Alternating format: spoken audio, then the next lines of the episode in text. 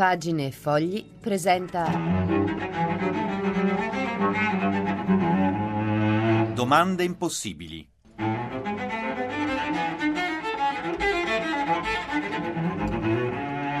Una al giorno per cristiani pensanti. Buonasera a tutti, amici in ascolto da Laura De Luca e benvenuti tra le domande impossibili di Radio Vaticana Italia. Le domande che non temono di apparire inutili, folli, provocatorie, gratuite, perché la posta in gioco è sollevare dubbi, inquietare le coscienze, e generare altre domande, sempre altre domande. La scrittrice Alessia Gazzola ha detto: domandare non costa che un istante di imbarazzo, ma non domandare è essere imbarazzati tutta la vita. La mia domanda impossibile di oggi è questa: abbiamo ancora paura del buio?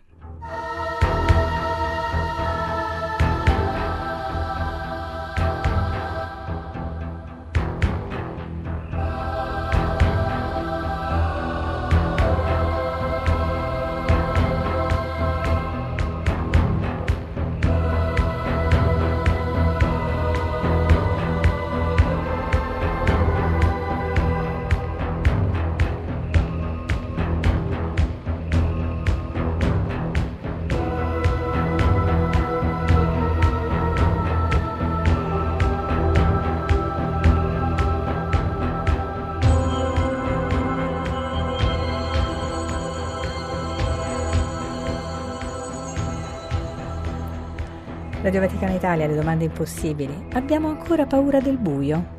È il dubbio di oggi. Ci ricordiamo ancora quando da bambini la mamma ci metteva a letto, spegneva la luce e ci assalivano strani, indefinibili timori, no? E hai voglia la razionalità di un papà o la logica di una mamma nel cercare di convincerci col ragionamento, non c'è niente al buio che non ci sia anche alla luce. Hai voglia a cercare appunto di farci ragionare. Sempre dovevamo tenere vicino quella lampadina accesa, che se vogliamo per certi versi era anche peggio, perché gli oggetti no, finivano per proiettare strane ombre ancora più mostruose appunto in quella semioscurità. Ma oggi per fortuna siamo cresciuti e, e, e siamo proprio sicuri di non avere più paura del buio, o almeno di non avere con il buio, nei confronti del buio, un rapporto contraddittorio. Siamo certi, insomma, di non andare certe volte a cercarlo per mascherare altre paure, per non guardare in faccia la realtà, per la paura di vedere le cose in piena luce. E ancora oggi assistiamo al fatto che spesso l'umanità preferisce il buio perché sa che la luce svelerebbe tutte quelle azioni e quei pensieri che farebbero arrossire o rimordere la coscienza. Così si preferisce rimanere nel buio e non sconvolgere le proprie abitudini sbagliate. Così Papa Francesco in udienza generale il 27 dicembre 2017, Radio Vaticana Italia, domande impossibili. Abbiamo ancora paura del buio? E che cosa significa la paura del buio? A che cosa allude? Quale altra paura nasconde o richiama se non la paura della morte, della solitudine, dell'insensatezza di tutto ciò che ci circonda? E che cosa significa avvolgerci volutamente, volontariamente dentro il buio? Dentro una mancanza di ragioni, forse anche di domande.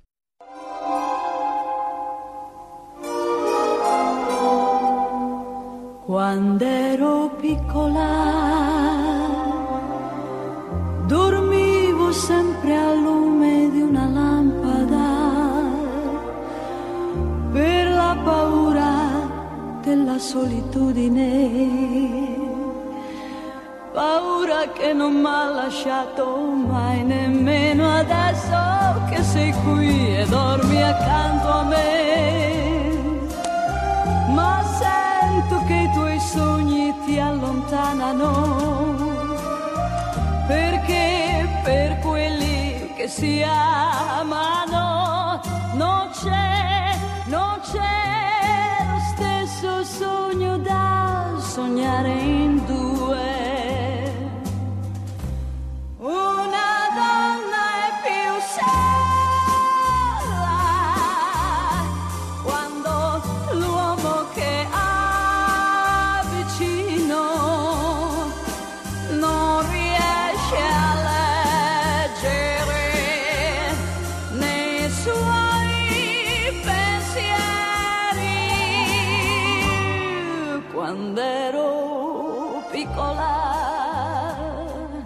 Radio Vaticana Italia, domande impossibili. Abbiamo ancora paura del buio? Beh, sì, a giudicare da quanta emozione, da quanta leggenda, da quanto parlare, provocano da sempre le eclissi, quelle di sole naturalmente, principalmente, ma anche quelle di luna.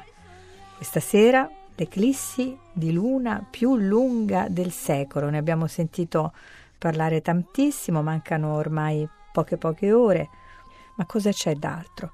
Lo chiedo al professor Aldo Altamore, nostro gradito ospite, benvenuto, astrofisico all'Università di Roma 3. La Luna si trova uh, all'apogeo, cioè nel punto più lontano dalla Terra uh, de- della sua orbita. Dove E questo, e questo comporta che, che la sezione del cono d'ombra è, è- è più grande e inoltre la velocità della Luna è, è più piccola, quindi ci mette più tempo ad attraversare la zona di, di ombra e poi di penombra, perché la, di Luna comincia con una penombra in cui la Luna è parzialmente eh, oscurata e poi entra, eh, il nostro satellite entra nella zona d'ombra e quello è il momento in cui diventa eh, rossa. In, in qualche modo non è oscurata completamente perché c'è sempre della luce diffusa che viene dagli alti, dagli alti strati dell'atmosfera che eh, producono questa eh, illuminazione rossa. Due particolarità, allora la durata e l'aspetto estetico, diciamo. L'aspetto no? Il colore. estetico è comune diciamo, a tutte le eclissi di luna. Anche questa colorazione luna. Sì, sì, è sempre così. Poi è più o meno rossa a seconda anche delle condizioni dell'atmosfera. Ad esempio è avvenuto che il colore è variato in coincidenza di eruzioni vulcaniche a terra che ma- mandavano nell'alta atmosfera dei, pulviscoli, dei pulviscoli, quindi E un'altra particolarità però sarà possibile vedere questa sera accanto a questo fenomeno lunare, che cosa? anche i, i- i quattro, quattro pianeti. Eh, Che noi diciamo, in genere, noi profani confondiamo con stelle. eh. eh, beh, vabbè, sì, diciamo di sì che bisogna Avere un occhio. avere un attimo di attenzione. mm, d'attenzione, informarsi, poi l'informazione diciamo ormai oggi non manca perché Certo. sui, sui siti ci sono tutte le mappe, tutte le informazioni che si vogliono. I pianeti che si potranno osservare stasera sono Venere, subito dopo il tramonto, Giove e Saturno. Poi più tardi eh, su- sorgerà anche Marte, che La è un po' guest star di eh, questi che è giorni. il protagonista di questi giorni. Marte, a proposito di luce rossa. Ecco, eh? ma Marte. allora forse che è chiamato La- il, il- pianeta rosso. Il pianeta rosso e Eh, notizia, notizia E di questi pianeta ultimi rosso, giorni. il pianeta rosso, intanto diciamo perché pianeta Sì. rosso? Eh, perché eh, il- i, i suoi terreni eh, eh, sono fatti praticamente di, di ruggine, di ossido di ferro. È un pianeta arrugginito. È un pianeta arrugginito, ha assorbito il terreno, l'ossigeno e, e il ferro presente nel terreno è diventato rosso. Allora, la presenza dell'ossigeno ce lo rende molto familiare, tant'è vero? Ecco, questa Eh sì, abbiamo questa giorni. notizia di questi giorni di osservazioni, diciamo, eh, radar, perché sono osservazioni radar, effettuate da una sonda che ha sorvolato il polo di Marte, Il polo marziano. polo marziano, e ha fatto questa eh, prospezione del sottosuolo, è è penetrato a un chilometro e mezzo di profondità e segnale C'è acqua. e ha scoperto che ci sono dei depositi d'acqua a quella profondità. È, acqua molto, è acqua molto salata. Qual è l'emozione dello scienziato di fronte Beh, a questa notizia? scienziati, Si a parte emozionano che- poco. A parte che, che la notizia già io la sapevo da qualche settimana perché a- alla ricerca ha co- ha collaborato in maniera mm, molto importante un gruppo di ricerca di Roma 3, il gruppo geofisico, che è diretto dalla professoressa Elena Pettinelli. Non eluda la domanda, professore. Qual è La emoziona questa scoperta di acqua salata su Marte? Beh, in parte eh, emoziona, ma poi eh, eh, entusiasma, gli scienziati comunque poi devono mantenere sempre una certa flemma. Freddezza, va freddezza. Potrebbe eh, comunque, essere l'indizio, insomma, ecco, comunque questo ulteriori. potrebbe essere l'indizio dell'acqua uh, salata e, e, anche a una temperatura che non è mm, incompatibile, incompatibile con, con, la con, la vita, anche perché perché sulla, mm, sulla, Terra, ad esempio, si sono stati trovati dei batteri cosiddetti estremofili che vivono in condizioni impossibili, quindi come esistono sulla Terra potrebbero esistere anche Tutto è possibile, sotto, tutto sotto, è possibile ma questo Marte. lo scienziato già lo sapeva. Professore, Vabbè, eh... poi un altro, un'altra, un'altra, cosa, alcuni anni fa mm, fu reperito un uh, meteorite pro- proveniente da Marte in cui all'interno sembra che ci siano dei, diciamo, dei residui di batteri. Dobbiamo ricordare Schiaparelli, il quale osservò Marte e, e ebbe l'impressione che ci fossero i canali.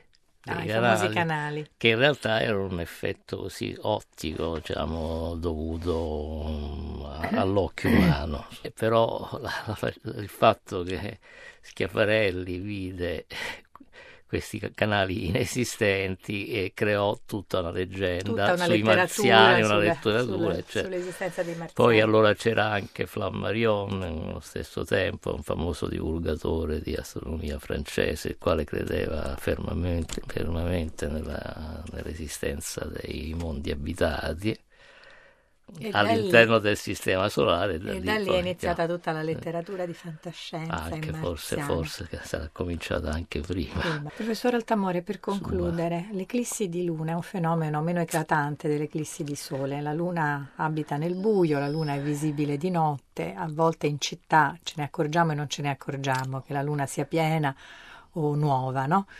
Eh, tuttavia possiamo immaginare l'emozione che una momentanea scomparsa, un momentaneo oscuramento del, della Luna possa aver provocato in so, l'uomo preistorico, no? E quindi un improvviso, anche se temporaneo, buio nel buio della notte. Lei, da bambino, ricorda di aver avuto paura del buio? Ma sì, credo di sì, ma insomma in, eh, credo che tutti abbiano la, uh, paura del, della notte, del buio. Ma il futuro astronomo quando aveva paura del buio cosa faceva? Da bambino? Eh, cercava di dormire, si girava nel letto. Poi quando ero più grandicello magari invece mi alzavo per andare a osservare i pianeti, ok?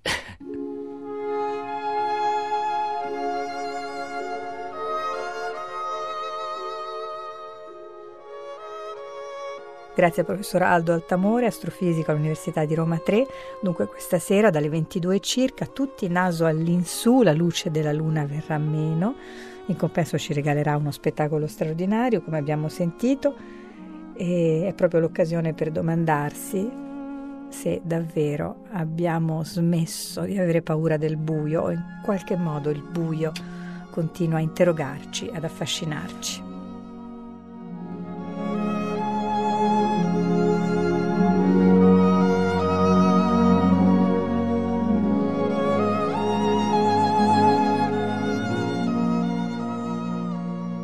E proprio a proposito di eclissi, io vorrei ricordarvi un libro che ha fatto molto parlare di sé eh, a metà del secolo scorso, è uscito nel 1961 e lo aveva firmato un, il famoso sociologo Sabino Acquaviva per edizioni di comunità, appunto. Eclissi del sacro nella civiltà industriale. Era un'analisi molto attenta sui sistemi sociali che sono eh, influenzati a loro modo dalla religione che finiscono per influenzarla. È un'opera che ebbe successo in tutto il mondo e che eh, ebbe un ruolo importante nella messa in luce del cosiddetto fenomeno della secolarizzazione, appunto, la secolarizzazione del mondo, che poi Acquaviva approfondì anche nelle sue opere successive. Questo tema anche altri sociologi eh, avevano, lo avevano eh, individuato, per esempio Max Weber eh, sosteneva che nei paesi occidentali la razionalità illuminista avrebbe prima o poi scalzato la fede, ma anche Emil Durkheim, che aveva ipotizzato che la stessa industrializzazione avrebbe ridimensionato tutte le iniziative sociali a sfondo cristiano. Bene, proprio su questo tema mi piace ricordare anche un intervento di Papa Benedetto XVI che il, nel 2008, l'8 marzo, rivolgendosi ai partecipanti alla plenaria del Pontificio Consiglio per la Cultura, e, parlò di secolarizzazione come una minaccia esterna non soltanto per i credenti, ma che si manifesta anche all'interno della Chiesa stessa, snaturando dall'interno in profondità la fede cristiana e di conseguenza lo stile di vita e il comportamento quotidiano dei credenti, così disse Papa Benedetto. Essi vivono nel mondo, disse, sono spesso segnati, se non condizionati, dalla cultura dell'immagine che impone modelli e impulsi contraddittori nella negazione pratica di Dio. Non c'è più bisogno di pensare a Dio e di ritornare a Lui. Dunque ci stordiamo di immagini, paradossalmente, per rimanere al buio. Radio Vaticana Italia, domande impossibili. Abbiamo ancora paura del buio? Sì e no. Per non vedere il buio finiamo per diventare ciechi del tutto. Per non guardarlo ci stordiamo appunto di immagini che ci fanno perdere di vista l'invisibile, quello che appunto brillerebbe solamente nel buio. Forse un po' di sana paura del buio ci starebbe bene.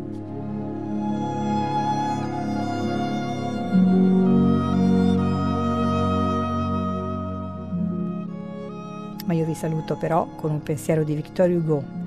L'uomo ha bisogno della luce e chiunque si tuffi nell'opposto della luce si sente il cuore stretto. Quando l'occhio vede nero, la mente vede confuso. Nell'eclisse, nella notte, nella caliginosa opacità, v'è l'ansia, anche per i più forti. Radio Vaticana Italia, domande impossibili. Alla prossima. Ciao.